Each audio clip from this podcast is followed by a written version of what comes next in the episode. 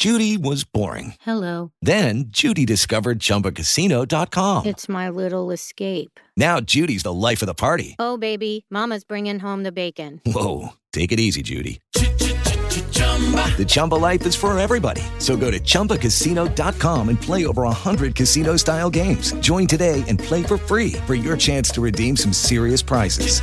chumba ChumbaCasino.com. No purchase necessary. Void where prohibited by law. 18 plus terms and conditions apply. See website for details. Blog Talk Radio. Splurge, you better grab a life vest.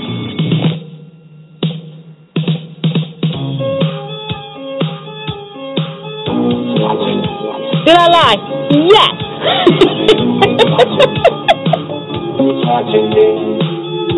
bye bye. Pull the mask off. People aren't going to like what they see. Looks going to look like flesh on the outside. You rip it open, and it's just circuitry and wires. If my plan works, think of this. I'm gonna be off the block from a guy who put on a carrot suit, took an avocado bath, took a chum bath, and sat out of an HOH competition all to get me out. Hello? Will? Yeah. Hey, it's Boogie. Hey! Check this out.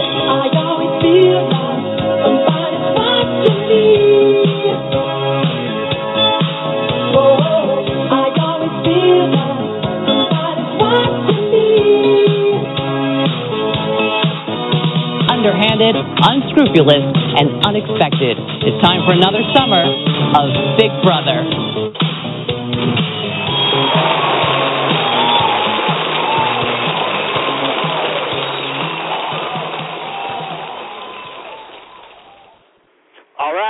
Hey, welcome. It's the Big Brother After Show uh, with your host Sam. I am, in fact, Sam.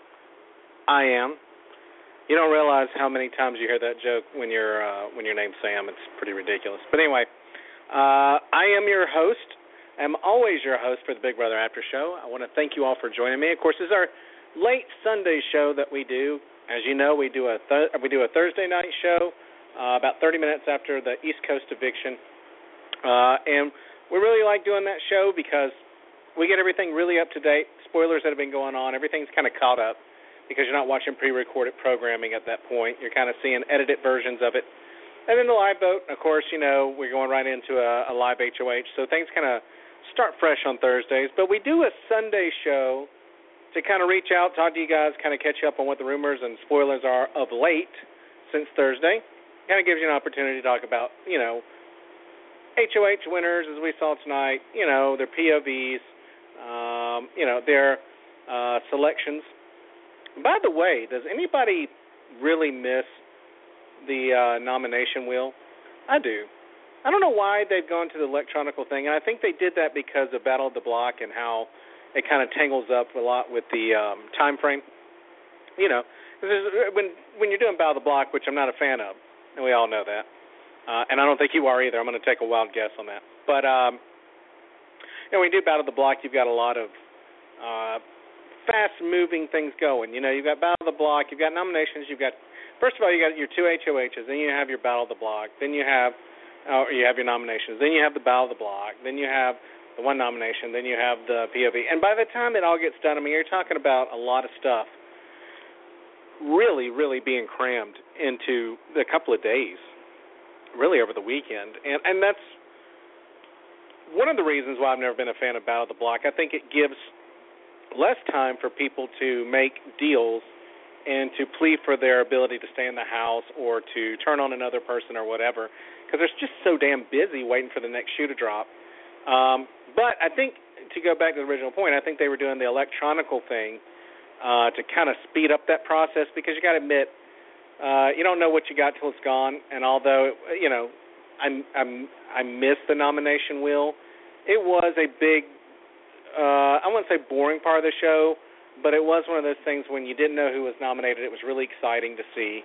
Um, and when you already knew who was going to be nominated, or it was obvious, it's one of those things where you kind of just want to get it over with. Um, but you know, I miss it. It's part of the tradition of the show. You know, I was watching it tonight, and I was like, you know, I really, really miss that traditional nomination wooden wheel. That was always fun to see keys locked in there and people being nervous as they came out. Now the anxiety and the you know, just the intensity intensity of waiting for your key to be pulled. Uh, kind of it kind of is anticlimactic now. I really really wish we should start a campaign. I mean, you guys can start a campaign for anything, right? Why don't you let's start a campaign to bring the nomination wheel back. I'm going to start it on Twitter.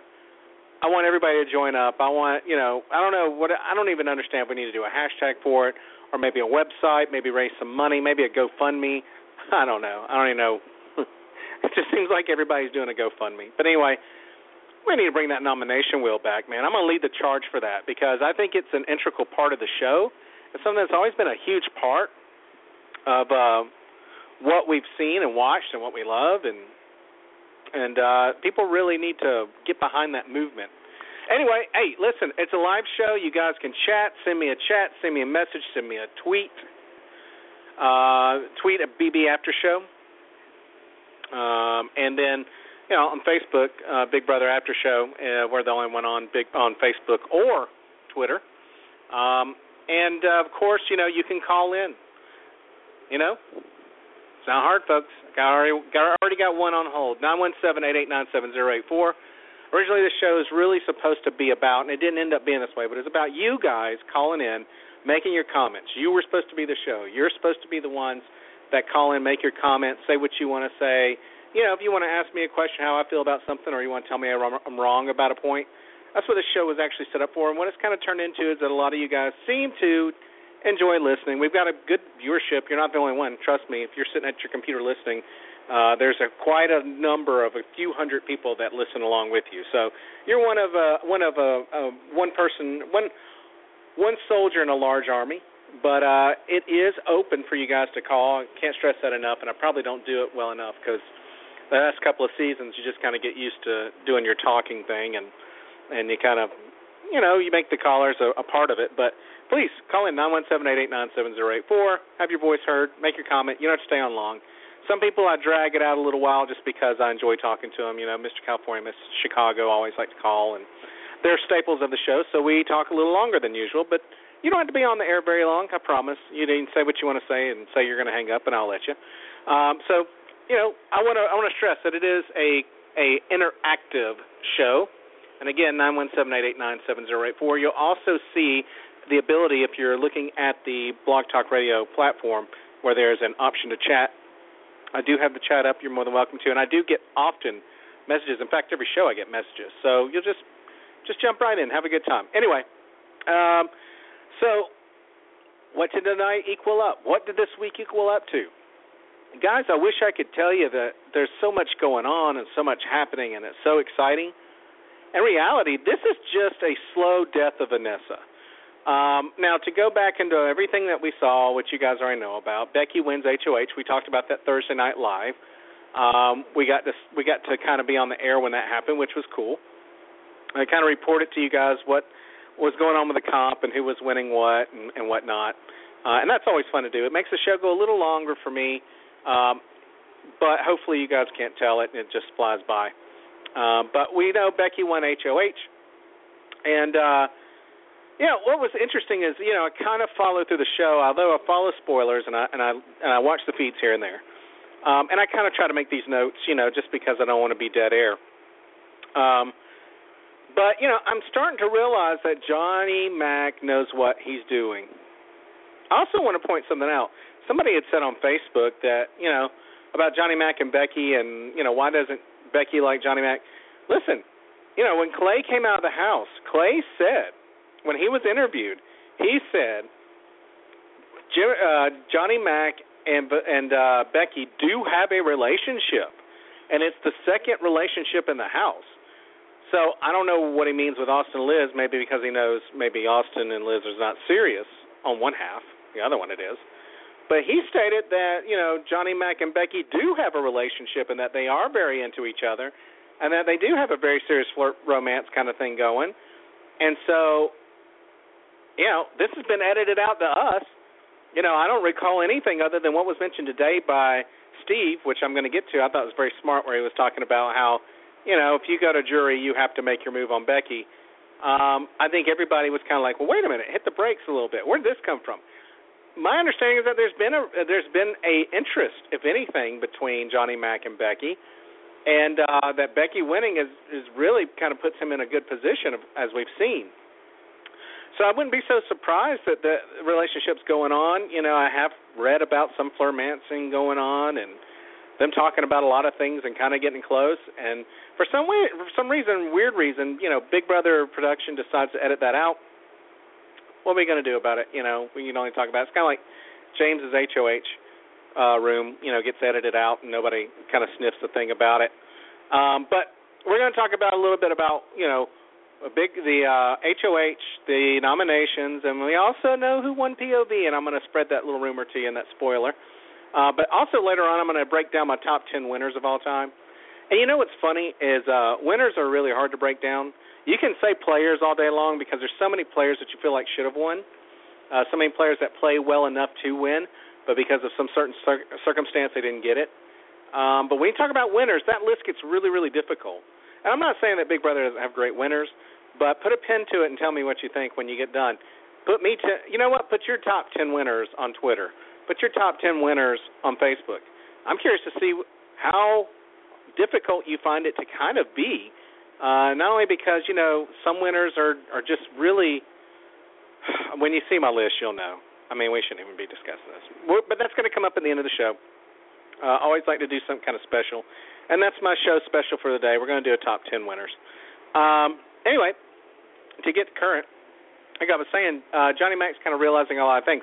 Now we saw where Johnny Mac kind of got that thing going with James and Clay. Now we obviously see that Clay in his last couple of hours. Why they don't show this last week, I don't know.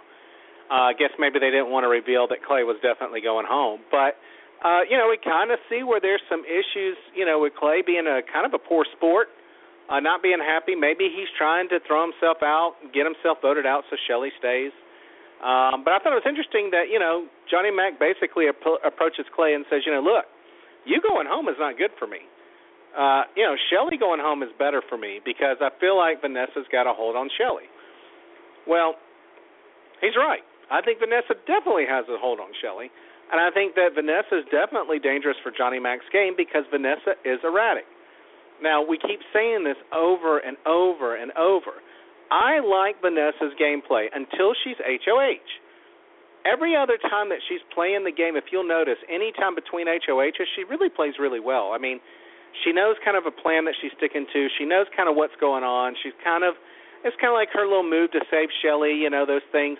She does a good job with that stuff, whether you like it or not. But when she becomes HOH, she begins to panic, and she really, really kind of loses it, and it's really hard to like her. Um, it's really hard to keep up with her, and she does a lot of twisting and turning. I mean, you know, you ever, you know, you lovers out there ever lay with somebody in bed that kicks you all night? She kind of does that. I mean, she, you know you may love her and you may you know you may love him and he's sleeping in bed and you know you love her and oh man I love him. so they kick you all night long and you're like please stop you I can't even be around you I can't even sleep with you anymore I just can't do it and Vanessa's doing that she's just making anyone who lays in bed with her uncomfortable she's kicked people around she has acted erratically she has been very dramatic and you know what surprises me is for someone who is a good poker player Vanessa has been awful at keeping her emotions in check. I mean, I know of people who play poker. I'm a gambler myself. I'm not a huge poker player, but I love to gamble, you know, and everything. But I know quite a few poker players. I've been around. You I'm not new to things, you know. Um, and any of them will tell you, you you always keep your emotions in check. I mean, that's one of the biggest things. You gotta gotta be ice cold, or you have to deflect things to make people think something else. It's a very much a strategy game and this is a woman who's won millions, millions of dollars playing poker, yet can't keep her emotions in check in this house. And I really am almost curious to watch her play poker. I mean, how does she keep it cool when she loses a hand? I mean, when she loses a big pot, does she cry? I mean, I'm blown away. I mean, you know, uh, she must be able to really just focus on poker and treat it something completely different, I guess. But every time she faces adversity or someone or just a little you know something happens between people an argument or a disagreement or a misunderstanding vanessa just like johnny mac says goes from zero to ten and her and her level of just anxiety is overwhelming to the point where I don't know that it's really what she's done in the game to get her in trouble. I don't know that it's putting up Jason or thinking about backstabbing Jackie after their agreement, or maybe even putting up Austin. I don't think it's any of that. I think it's I think that's what you're going to paint it as, and of course that's what they're going to.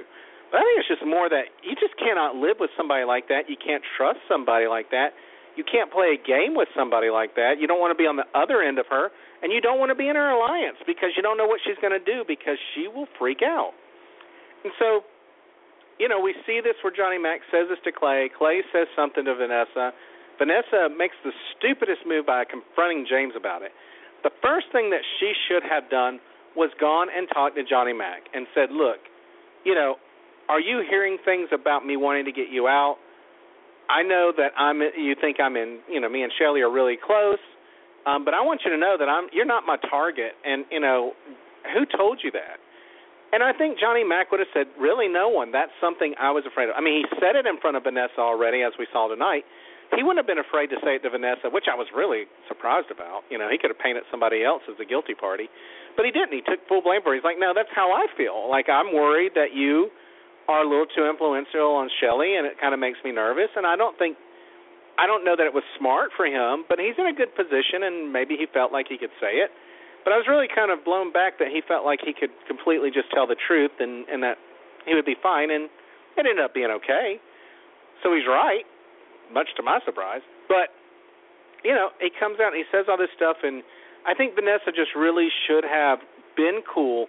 If there's anything I could tell Vanessa, anything I could ever send her a message under the door or throw like a pineapple with a letter on it over a fence, I would just tell her, Vanessa, be effing cool. Just be cool. What is wrong? Just be cool. Like I don't care if you're panicking on the inside, be cool. Because the minute that she goes and talks to James, things blow up. Things blow up between James and Clay.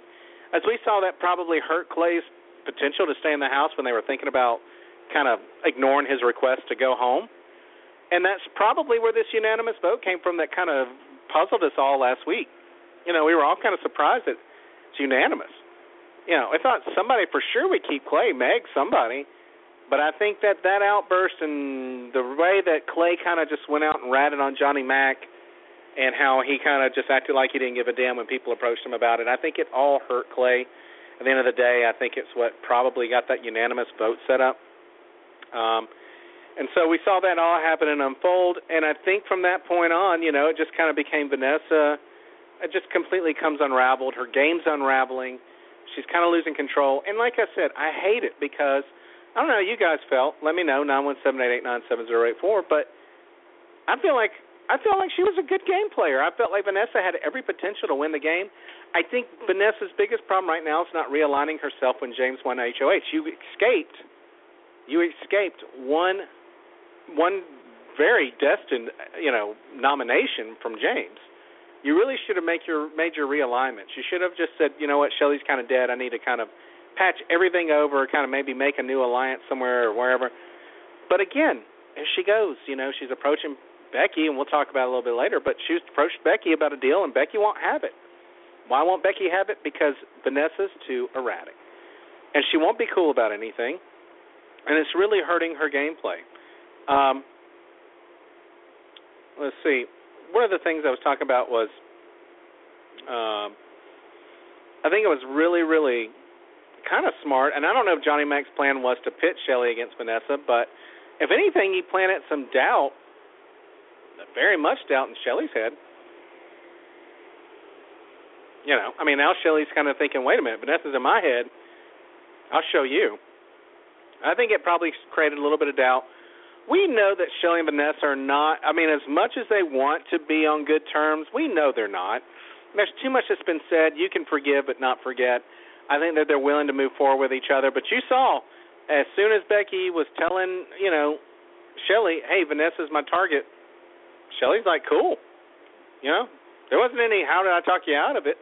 There wasn't any "Well, yeah, but can I just make a mention about Austin or can I make a mention about Steve or, or you know whatever." because you already know Becky and Steve are having issues. You could have really painted it on Steve, but you kind of said, okay, which is the right gameplay. It's the right gameplay for Shelli. You need to protect your alliance, but not at a point now where really it's starting to fall apart anyway. It's not really gaining any ground. You're not winning HOHs right now. You might as well just go ahead and roll with it. Shelli did the right thing, but you can tell that the loyalty is kind of there when it's convenient, but not really when it's needed to be. I still think Shelli and uh, Shelli and Vanessa obviously are going to split um, so right now, where we're at is a POV competition, and you know I got to give Steve a lot of credit too before I go into this because some of you already know who won POV. I got to give Steve a lot of credit. Um, I think Steve's playing really, really well. Um, I think he's doing really, really well socially. Um, but I think what ended up happening is uh, Steve's coasting pretty well. He's not the target. And then he wins that POV. That's right. Steve wins POV. And I think it kind of falls apart on him a little bit because that POV starts to make people think a little bit about Steve and like, well, he's kind of scaring me. You know, are you telling me that he can kind of win when he needs to, when he's on the block, kind of like a Johnny Mac? And yet I don't see any loyalty from this guy other than I see him and Vanessa talk. I see him and Liz kind of, him and Julia flirt. Uh, you know, Steve scares me. And you're starting to hear that rumor go, that kind of thing starts to tremble through the house. Where now that Steve has won POV and taken himself off the block, the plan is to backdoor Vanessa. God bless her, she has no idea what's going on. She's just coasting. She thinks that, you know, they're going to put up Johnny Mac. Where she thinks Johnny Mac is going to be put up uh, is beyond me. Of course, they're going to do a plan to put out Johnny Mac without any idea that she's actually the target. Um, but you know, Steve wins that POV. I give him a lot of credit. In fact, I ranked him really high in the power rankings last week, if you remember. Um, I think Steve is playing a really good game, but they're starting to give him kind of that Ian. You know, he's been mentioned as being kind of a hybrid of Ian and Dan, uh, where he's kind of sneaky and doing his thing. He's really smart, and they think that he can really compete when he needs to. He's starting to scare Becky, and uh, if one of those guys wins HOH again, Becky, uh, of course, not being able to play, but Jackie, uh, you know, Johnny Mac, um, and uh, Meg, like she's going to win. Maybe James. That you know, it's very possible that Steve makes them nervous enough where Steve goes up maybe next to Shelli again in the double eviction. Who knows? Who knows? I think the best thing that we can get is Shelli winning, winning next week. Or I'm sorry, on the second uh, double eviction, Shelli winning. I mean, can you imagine? Becky gets this one. It's going to be a double eviction. Man, Becky's like, holy cow. This thing goes on. You know, Vanessa goes home if that's the target. Seems to be. I think everything's going to work out that way. Vanessa goes home. My God, Shelli will. Shelli stays another week, and if she wins this HOH and give her plenty good odds, I'm telling you, I like to bet on gamble. I like to gamble on sports betting and I would give Shelli some kick ass odds to pull off that double eviction second HOH and turn the tables a little bit and maybe go after, you know, maybe go after James and Becky. Be very, very interesting. Take another shot back at that side of the house, weaken them again. If this keeps going this way, things are going to get really great because it's going to be a it's going to be shot after shot after shot. So I actually give Shelli and it looks like she's going to make it through another one. I mean, two evictions where Shelli will survive. That only empowers her, folks. I think that only makes her stronger. I think she comes back and wins this HOH because she has to. Um, and Vanessa, you know, being the other competitor, of course James will be there too, but there won't be any deals made, and there won't be anything where Shelli's going to believe anybody telling her anything if it's a endurance comp again. Shelli's going to fight for that. I mean, blood, blood, blood, blood. She's going to go for it. She's going to go for a jugular, and it's going to be some serious business. So I actually give Shelli complete odds on winning the second half of this double eviction. And then we've got to consider too that we're also going to have people returning from jury. You know, I mean, we've got uh, Clay missed jury. This one will be a jury, so Vanessa will go to jury. Interesting. If Shelli goes home, she'll be in the jury. Interesting. What would be really great, like I said, for viewership purposes, is if Shelli stays, wins the second part HOH, and sends James home or to jury house, and we get I mean we get a pick of like four really good players to come back. One of them comes back, and it's just it needs to be the right one at the right time. I think we're going to have four really strong players that are going to be competing to come back, and you might actually see a returning player competition that is worth a damn this year. I mean, usually they're just awful. I mean, Nicole winning last year was just like put your head through a wall, right? Put your head through a wall. I know people get upset about that, but really, what was Nicole going to do when she came back? Come on. I don't know. I don't understand the Nicole fandom. Anyway, and no no offense to anyone who is, but I don't understand it. Doesn't mean that we can't be friends. I just don't get it. But anyway, so you know we could actually get a really great returning, you know, returning guest from jury. That's really, I mean, where you would say, you know what, I'll take any four of them. It's gonna be good, folks. I mean, this I'm telling you, the season has started to pick up. It will continue to pick up. I think it could really, really, really muster into a really great season. Um, so here we are with this situation. Now, listen. You know what I got to do? I got to go to break because I'm trying not to do. I've been told our shows are going a little long, so I'm trying to make them tighter. So what I'm gonna do. We've talked about this week. We talked about what's going on. It's just Vanessa's death march. I mean, she's dead lady walking at this point. Not a whole lot to talk about. Uh, it would have to be, I, I think, a miracle uh, for Vanessa to really stay in this house.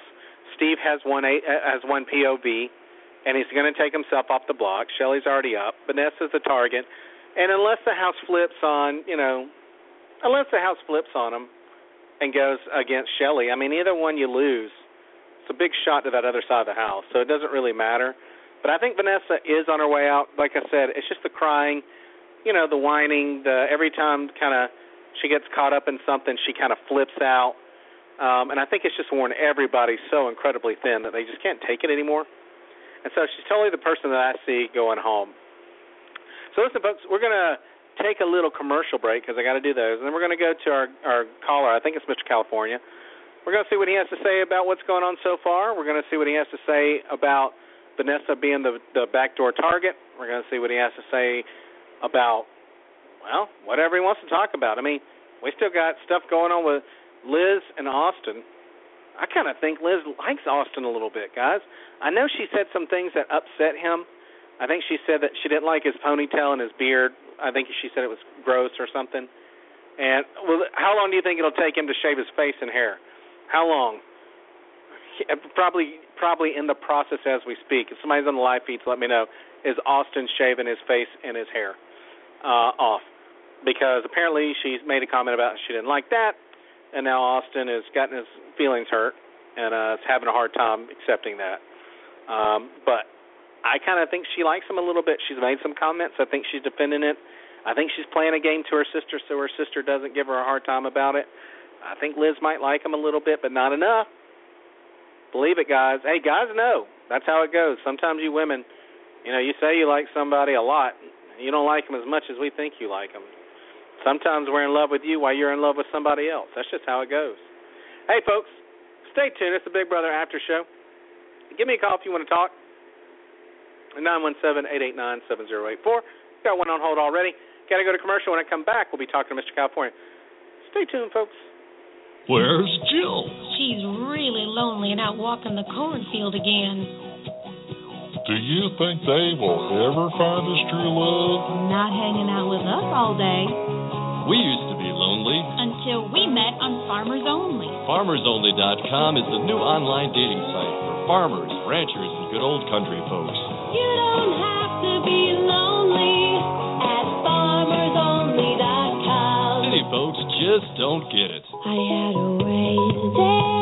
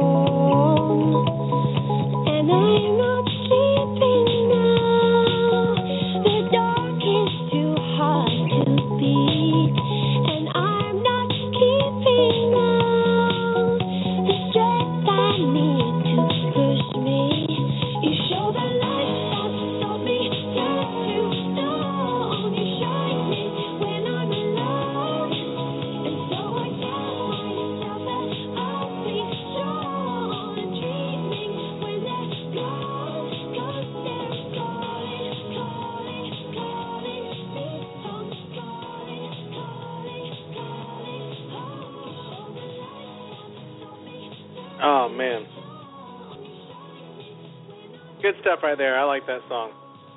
I think it's Ely Gold or something like that. I think it's a great song. Um, listen, we've got a caller on the line we're going to go to, and you know him. And you know he made me promise, and we talked about this last week. He made me he made me promise him. He said, "Listen, I want an intro song. You don't ever give me an intro song." And for those of you who didn't listen last week, shame on you. Go back and listen. Your listens promote the show. We get more listens, we get bigger crowds, and we go larger and bigger than our dreams ever imagined. But you're basically if you're not listening on Thursday nights, you're crushing people's dreams here. Okay? Is that do you want to be a dream crusher? I hope not. That's just not good on you. It doesn't look good on you. But uh he told me, he said, you know, look, I need an intro song. I said, my God, what do I think of an intro song for this guy? He's charismatic, he's smart, he's funny, he calls, he's one of the staples of the show. He's been there from the beginning. I love it when he calls. He's always got some informative information, and he loves Survivor. And there's some debate on whether or not I might do a Survivor show this year. I don't, I don't even want to think about that right now. It's possible. I've been asked if I want to keep extending the show to Survivor. We'll see. And you know, I got, I got time. Not that I don't have time. I'm, I got more time than most people do, but uh, that's a lot. That's a long road to go. Anyway, it doesn't matter. Please welcome my friend and yours, Mr. California.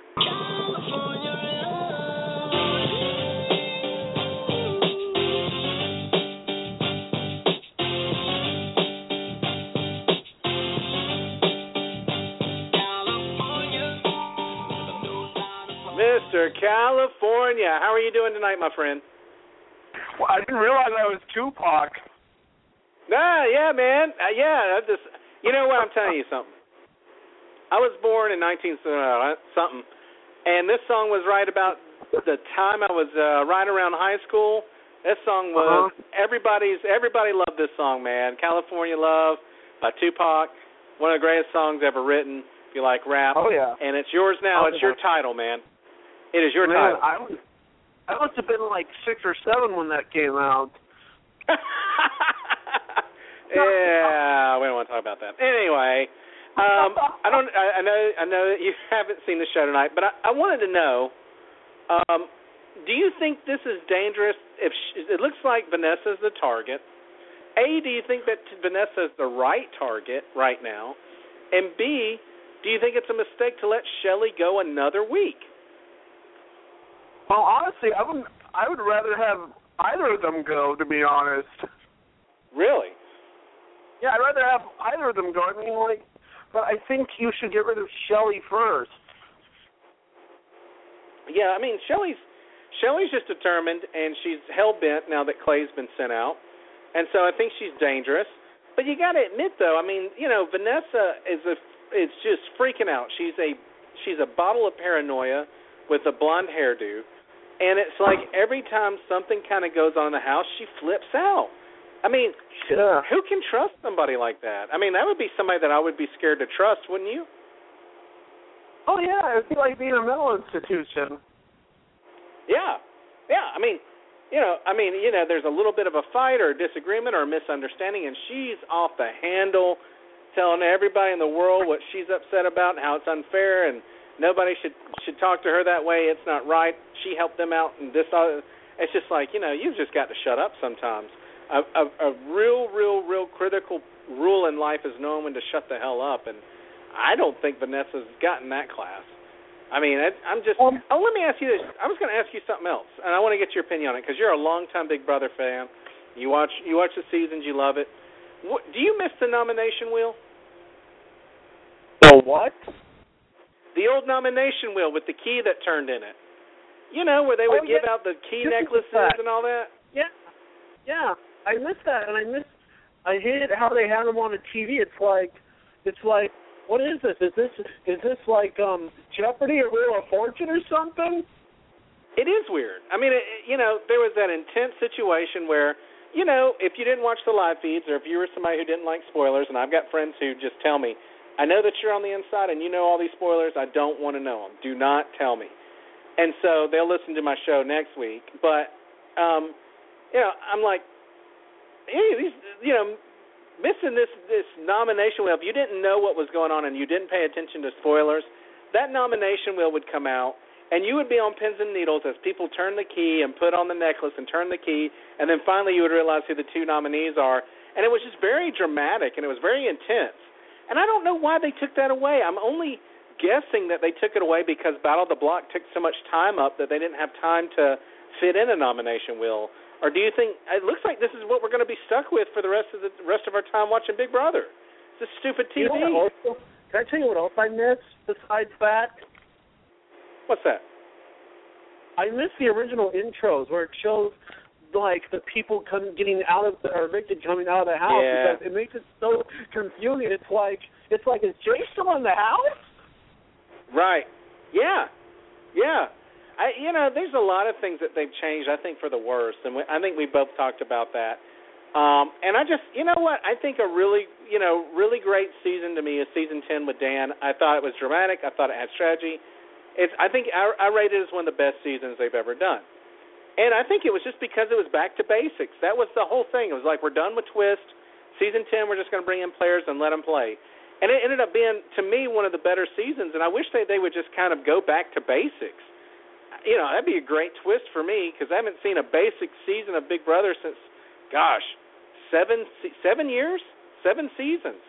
It's a long time not to have your back to basics types of show where you're just going back to the way it was played originally, and that kind of bothers me. And almost like I think we've gotten away from what is fun about Big Brother and tried to just muck it up so bad. I mean, you see what I'm saying on that? Oh yeah, and you know I just uh, to be honest, I really I, I really think I really think if they choose to do an All Stars version, they should go back to the old format and not do Battle of the Block. Oh my gosh, yes. But I, I hope that Battle of the Block ended. I have to believe that there was a lot of Twitter backlash. I have to believe that there was a lot of complaints about this Battle of the Block happening again this season because they did end it, which they were going to do anyway. But I hope we never see that again. I really hope they listen. I, I I tell you what, Mr. California, I've I've realized more more and more the older I get that that CBS and production really does not listen to fans. They really don't listen to us. And you know, it's kind of bad. I think they listen to you guys more on Survivor than they do on Big Brother because I like how Survivor, um, like I like how they did the the heroes versus villains. I like how they do their themes. I like the themes of Survivor. I like, you know, where where they might do an all woman tribe or whatever. Like I like that. Like I like how they're not afraid to do a theme. And I hate that Big Brother just refuses to do one no matter how often we request, you know, an all female house or, you know, evil versus good or, you know, runner ups. I mean, they just refuse to like give into those kind of things and I think it's really hurting the show a lot. I wish they would listen more to what fans want. I think we would help them improve the show dramatically, despite what they believe. Didn't What's they have a? Uh, oh, I'm sorry. You were going to say? No, no, no. Please go ahead. Didn't they have uh, like a uh season of Big Brother where they had like like exes come in or like people who knew each other? Yeah, yeah. That was season. That was actually season four. And I, you know what? I thought the concept was great.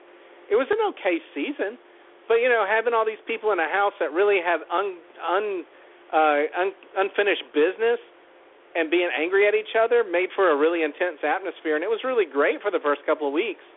I think they should go back to doing things like that. You know, the social twist to me like that, where it's an exes or, you know, something about not having closure or you know even having a America's Player in it or something. To me, that always helps things a lot. These game twists to me kind of ruin it.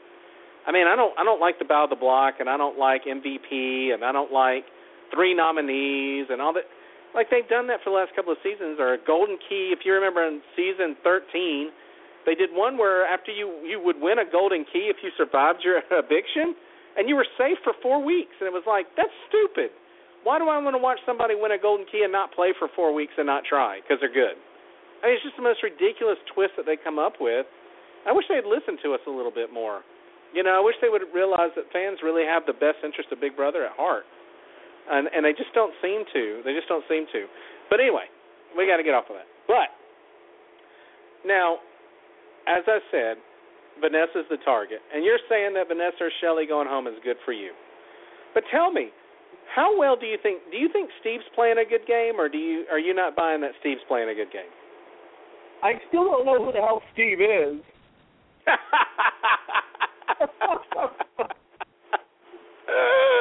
oh man, you kill me. Steve, you know what? They're calling. They're getting. They're getting kind of weird with Steve because they think Steve is a hybrid of Dan and uh and Ian. Now I don't see it. Uh, just because the guy's a super fan and wears glasses doesn't make him Ian. Uh, although I don't hold Ian very high regard as a winner personally, and and people will see that on my list later on. But you know, I think he's playing a pretty decent game. I think Johnny Mac's playing a good game too. Um, but is there anybody you think that you see right now that's kind of in the lead? Somebody you see that could win this thing as we're almost to the halfway point? Johnny, oh, Johnny Mac.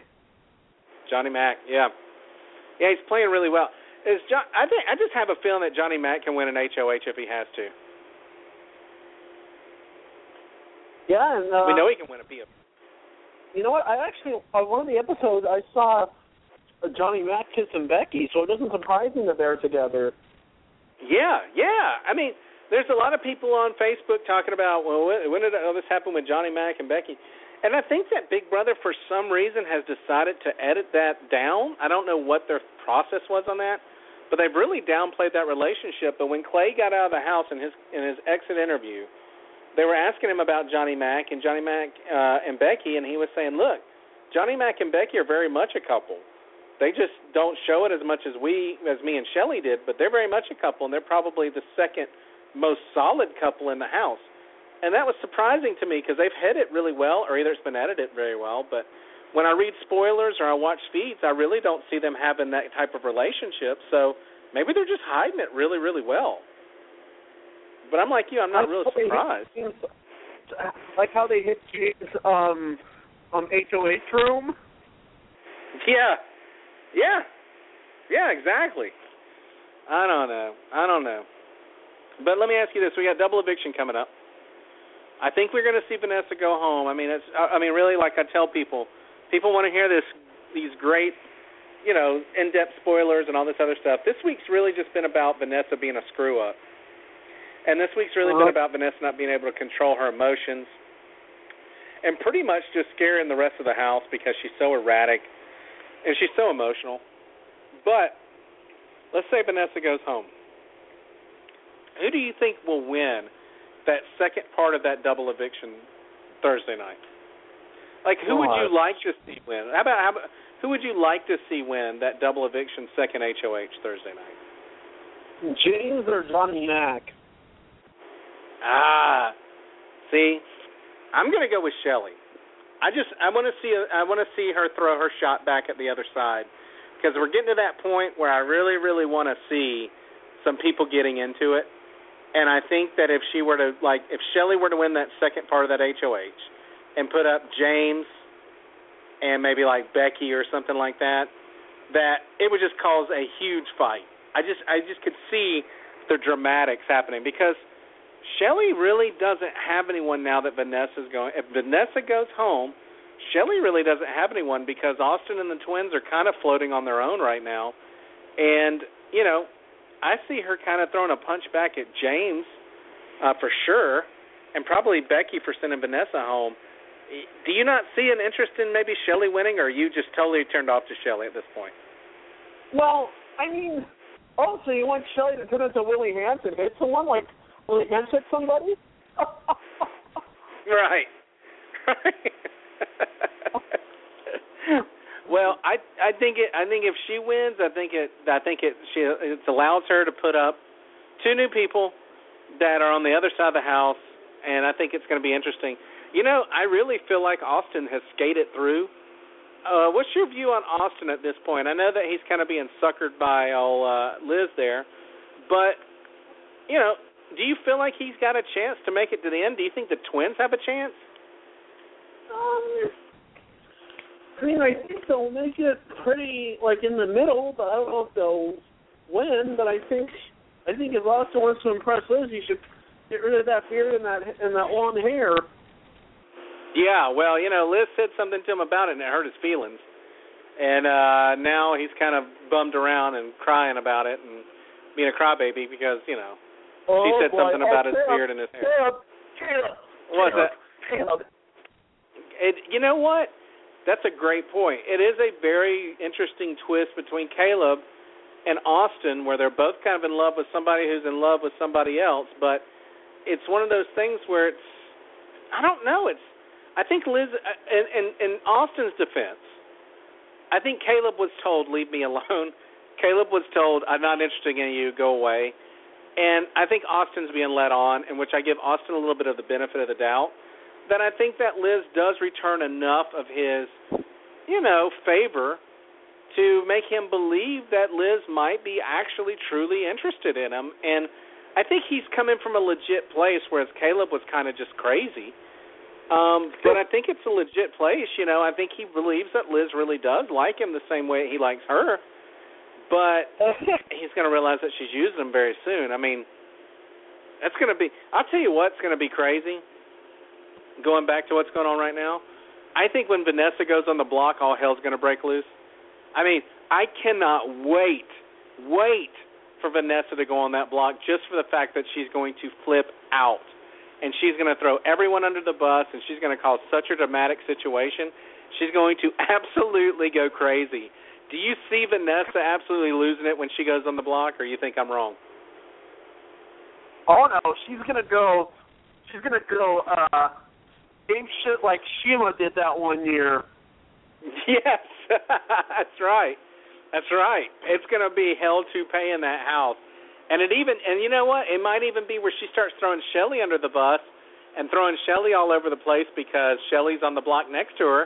And this thing's going to get I think it could get kind of rowdy, man. I'm kind of up for it. I want to see what happens when Vanessa goes on the block cuz she totally thinks that Johnny Mac's going up and Johnny Mac's going to go home.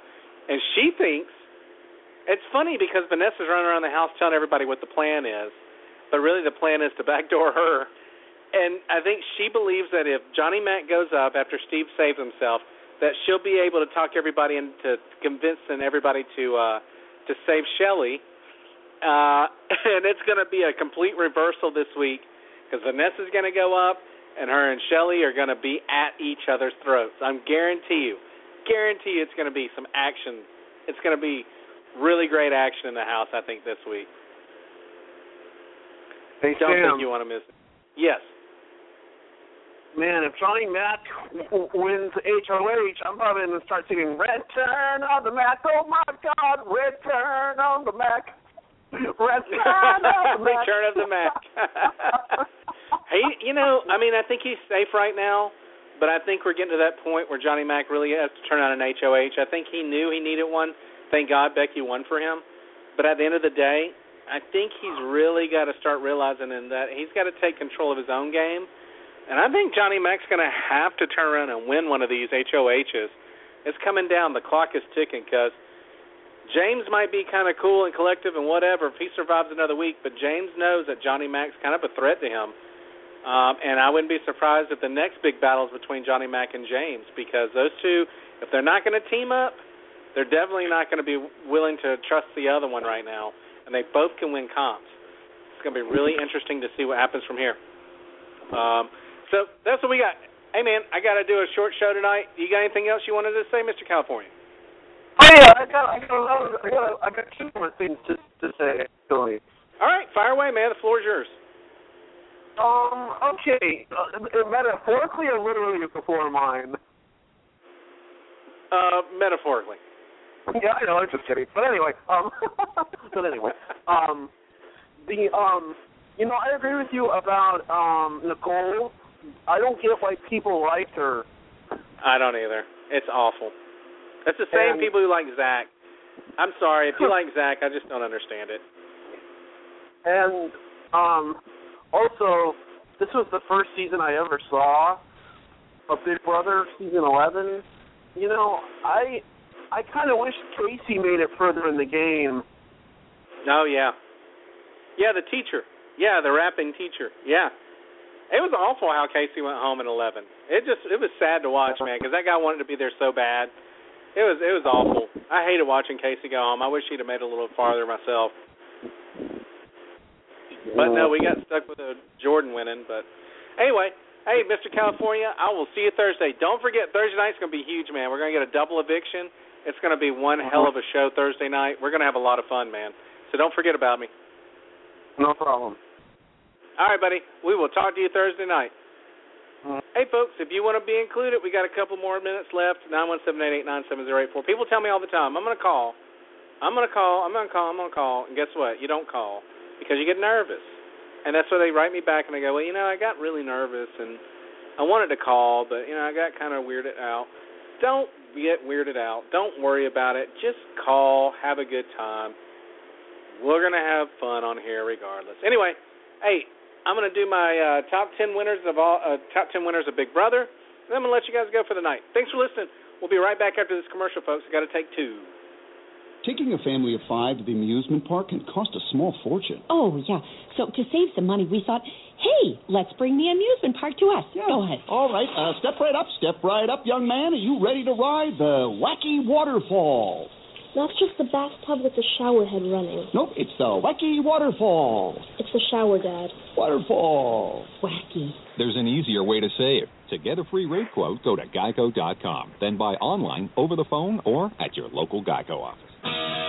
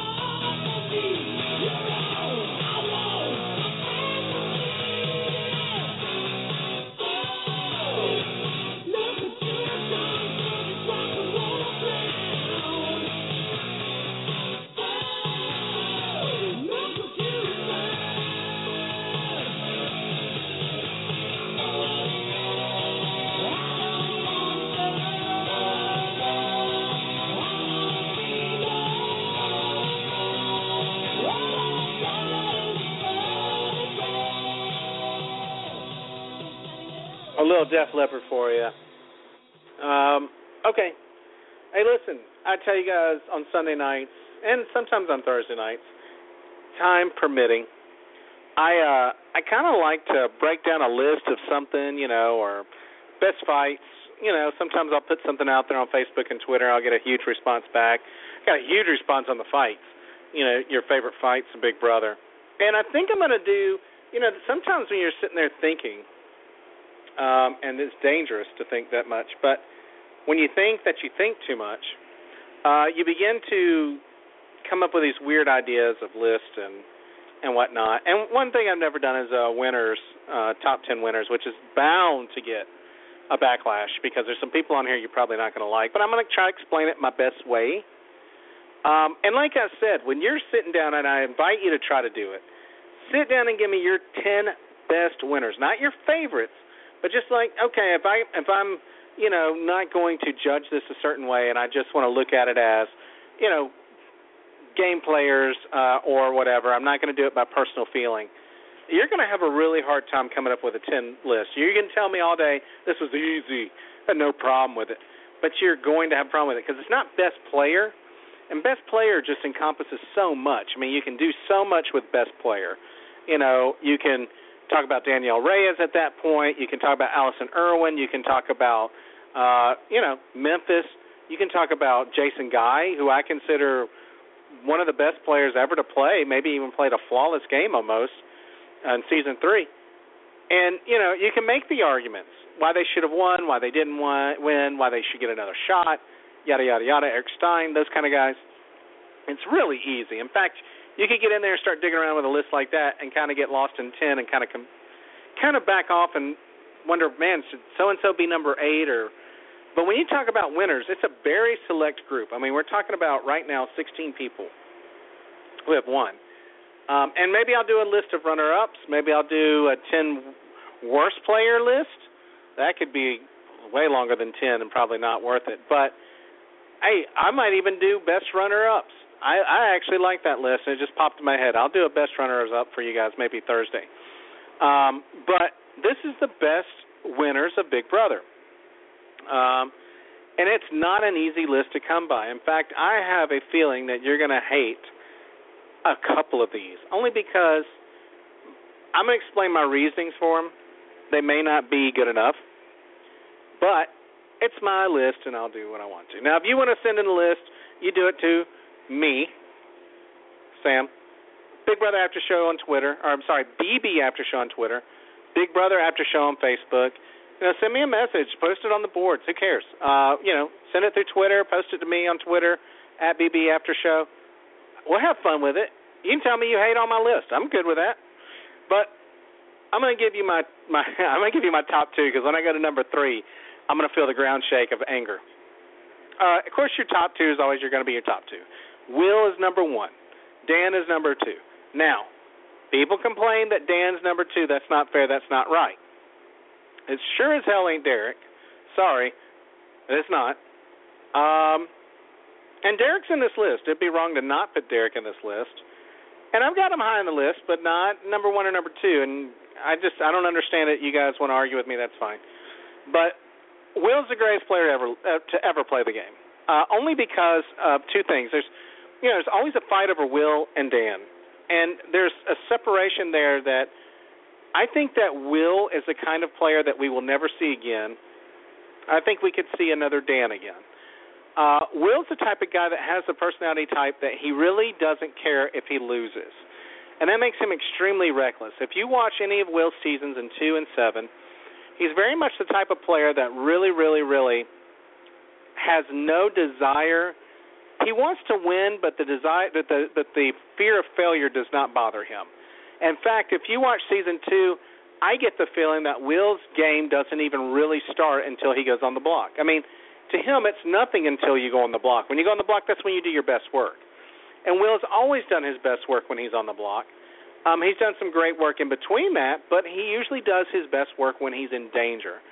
Uh, Dan wants to run from the block as, as fast as possible. He doesn't want to be anywhere near it you know, his game plan is pretty much the same as anybody's who's in Big Brother.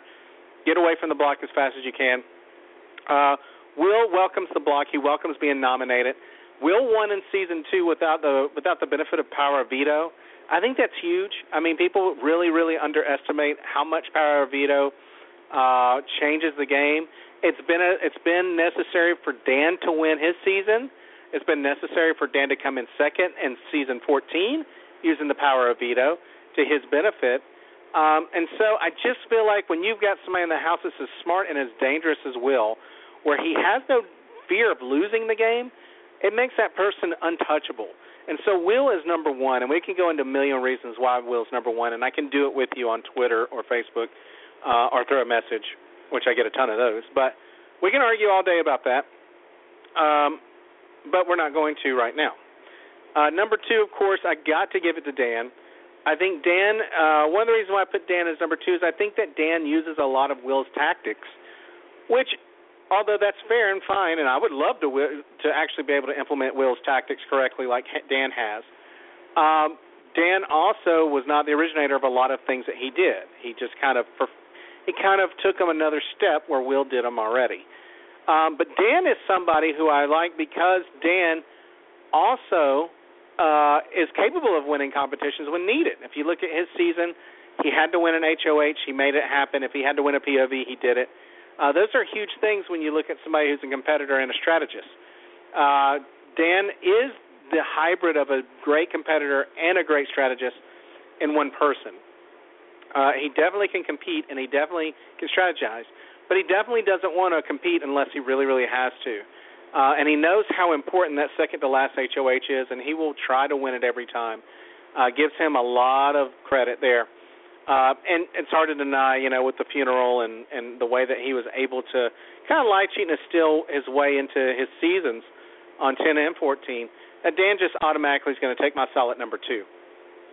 Uh, now number three is where things get kind of, kind of, kind of shaky because I think when I look at winners and what they did in their seasons to win, I got to put Mike Boogie at number three because of what he did in season seven.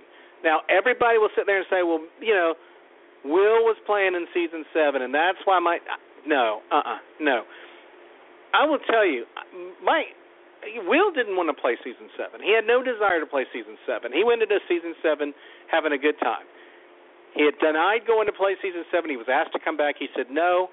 Mike Boogie calls him and says, "Hey, look, I I need to redeem myself. I'm embarrassed by the way I played in season two.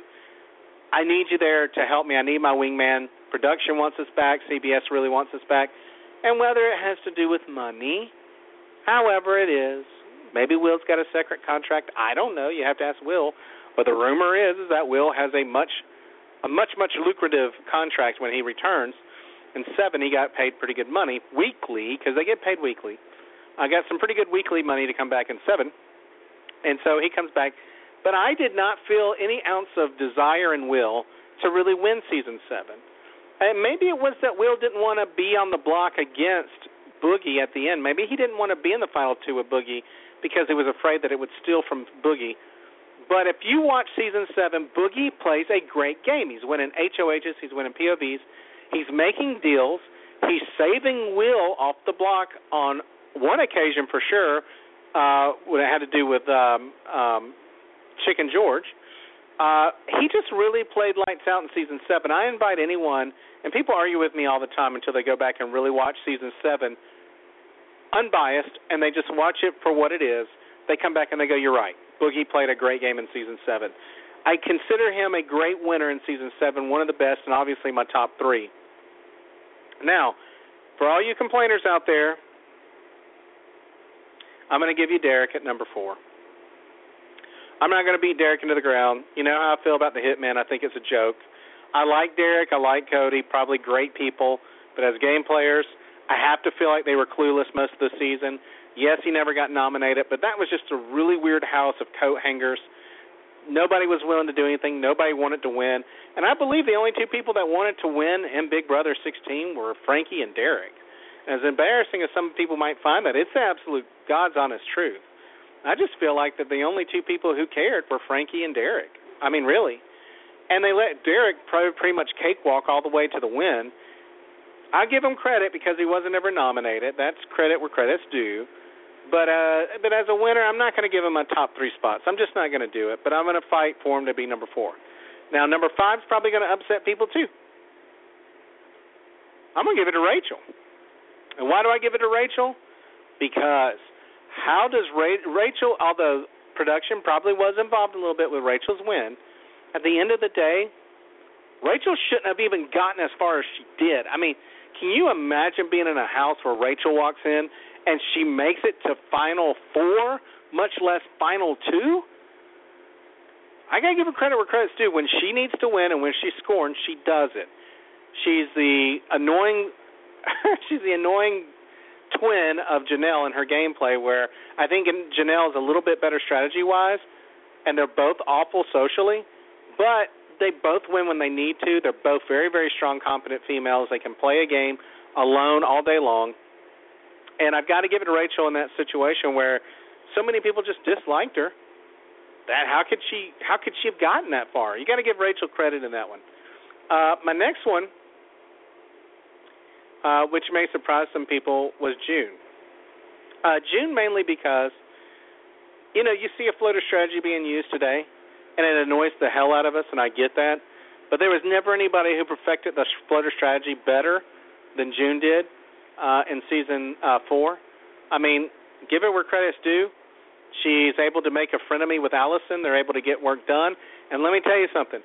One of the greatest finales of all Big Brother seasons is that season four finale, where they actually are allowed to watch in jury the complete shows and get to see diary rooms Holy hell.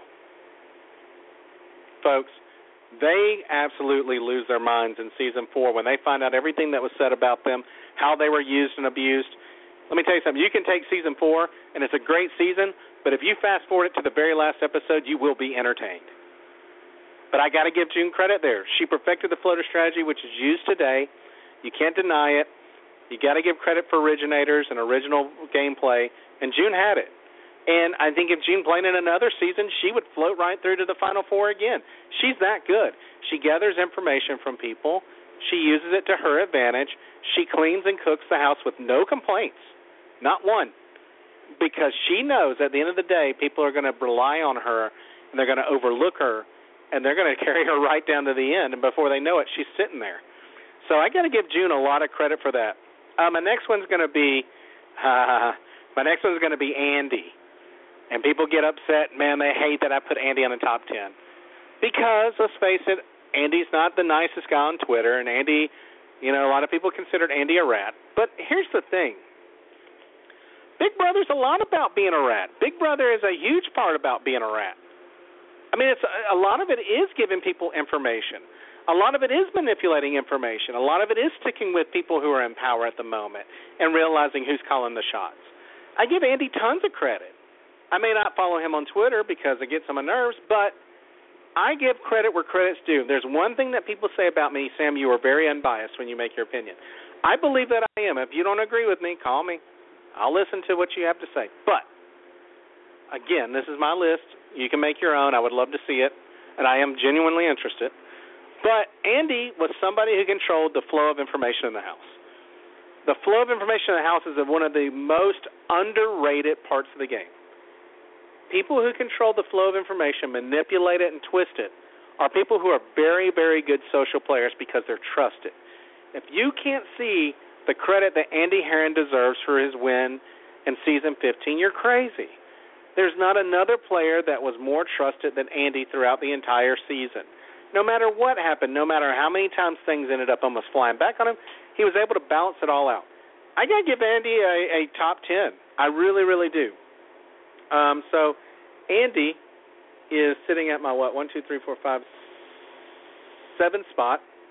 Uh, number eight, Evil Dick. Gotta give Evil Dick credit. He started the bullying strategy, and I will always believe that a little bit of Amanda in 15 was inspired by by Evil Dick. I think that Amanda wanted to bully people. I think that was a strategy she was using, and it's a good strategy if you can pull it off. And she was able to do it for a little while.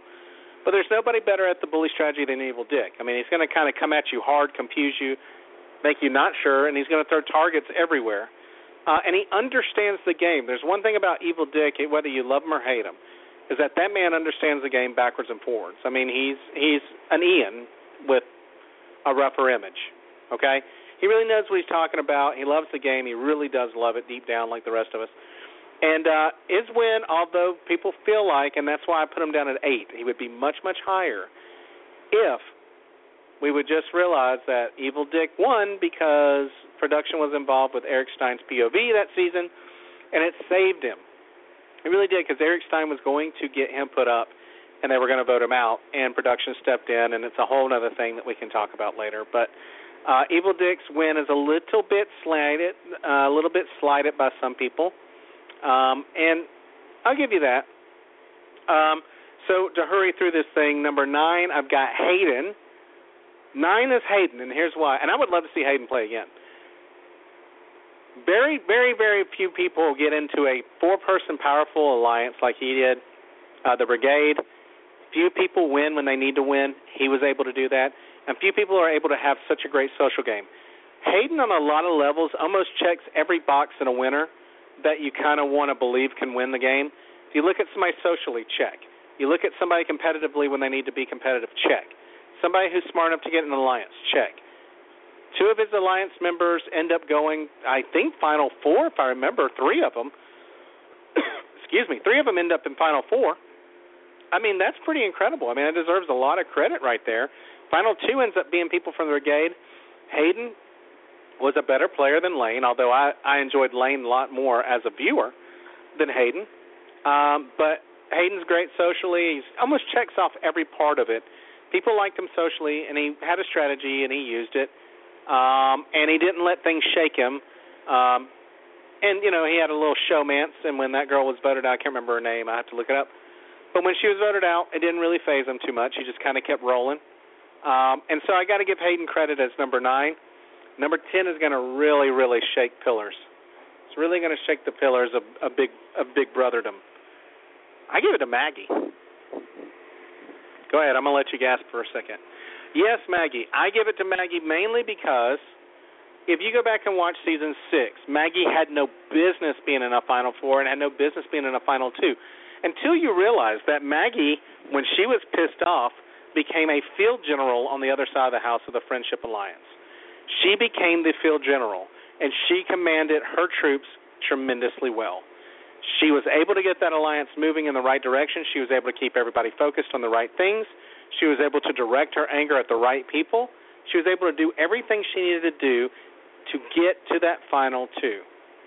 And against a vet, she was going to win. So, Maggie, I give number 10. Those are my top 10. Other people, you know, look, I know people are going to say Ian deserves a spot. I, I really don't think that. I really don't. Uh, you know, I believe that Ian was where he was because Dan put him there. Uh, you know, Dan decides to flip that uh, that nomination or that vote to send Shane home, which I think was one of was the last great moment of Big Brother. That was the last great moment of Big Brother when Shane is completely blindsided by the POV being used uh, from um, Danielle Murphree being used on him to take him off the block. So Shane goes up. He guarantees Danielle he's going to send Ian home. He doesn't. He flips the script and sends Shane home. Very strong play for Dan. The right play for Dan because I don't think Dan wins against Shane either. But Ian is where he was because Dan put him there, and I like Ian as a person. I love him on Twitter. I think Ian is a is a is a sharp, sharp guy. I like him a lot, but I cannot give him a top ten. I can't. I can't. He rode with that that uh uh whatever duck alliance thing, the quack pack thing that they had, which was one of the annoying most annoying alliances I've ever seen in my life. It was just awful. Um, and you know, he kind of turns on Boogie. Although that was great for him, I don't know that it was a great strategic move at that moment. I think he really should have rode. I think he really should have rode on the back of Boogie and Frankie, Frank a little bit longer in that season. I think he actually turned a little too too early, but he kind of gets a safety net in the group that he's in. He finds an alliance.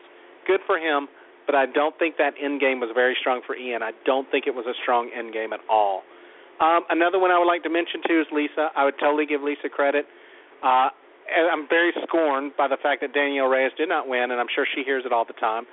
But Lisa really made some bold moves at the end of season three to get where she was in a position to win. And was she deserving of her win? I think that their three, the, the final three, is probably the best final three we've ever had between Jason, Danielle, and Lisa. Let's face it, Danielle wasn't going to win against Jason either. At the end of the day, that was a great final three, a fantastic final three. Those were the three best players in the house by far.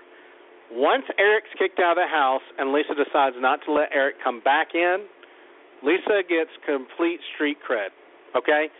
She did a lot of things she had to do. She played under the radar. She mastered the under the radar strategy, in my opinion. And then when it mattered, she would not let go of a key for anything. She was holding on to that last key in that HOH competition. She wins. She smartly takes uh, Danielle with her. Jason goes home.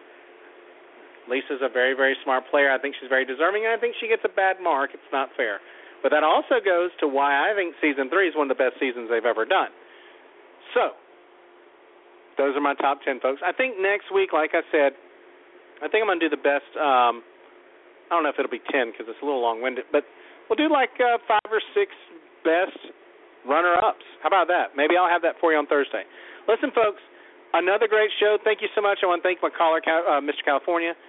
Uh, I want to encourage you to kind of get off the messages to me and call. You guys send me messages all day. Somebody's upset that I put Derek so low already. Um, these things pop up as I'm talking. But um, you know, listen, call. It'll be a fun time. You'll you'll have a great time. If you don't, that's fine but it's nice when you do. Folks, thanks so much for coming. Uh, coming. Thanks for so much for listening. We'll see you Thursday night. Thursday night's going to be awesome. 10:30 Eastern Time. It's about 30 minutes after the eviction on Eastern Time. Give you some time to get on Facebook and chat, chitty chat with your friends, be chatty Cathy's. then when you get when you kind of get the excitement down to another level where you can actually come come on and listen to me, that's when I go on the air. 10:30. It's double eviction, folks. I think Vanessa's going home, and let's keep our fingers crossed that Shelli wins the second part of HOH to keep things entertaining. Because right now, the meat of the season is right here. We're at the very, very part. We're getting into jury. We're going to see people come back, and I'd honestly like to see Vanessa come back. So if we can keep shelling the house, Vanessa comes back. Man, it could be hell. It could be hellaciously awesome. I think this Vanessa thing going up when she goes up on the block, we're going to have a lot of fun talking about that. So there's a lot of really good show left. We're going to see you on Thursday. It's going to be a blast, folks. Thanks so much for joining me. Big Brother After Show. We'll see you Thursday, folks. Bye bye.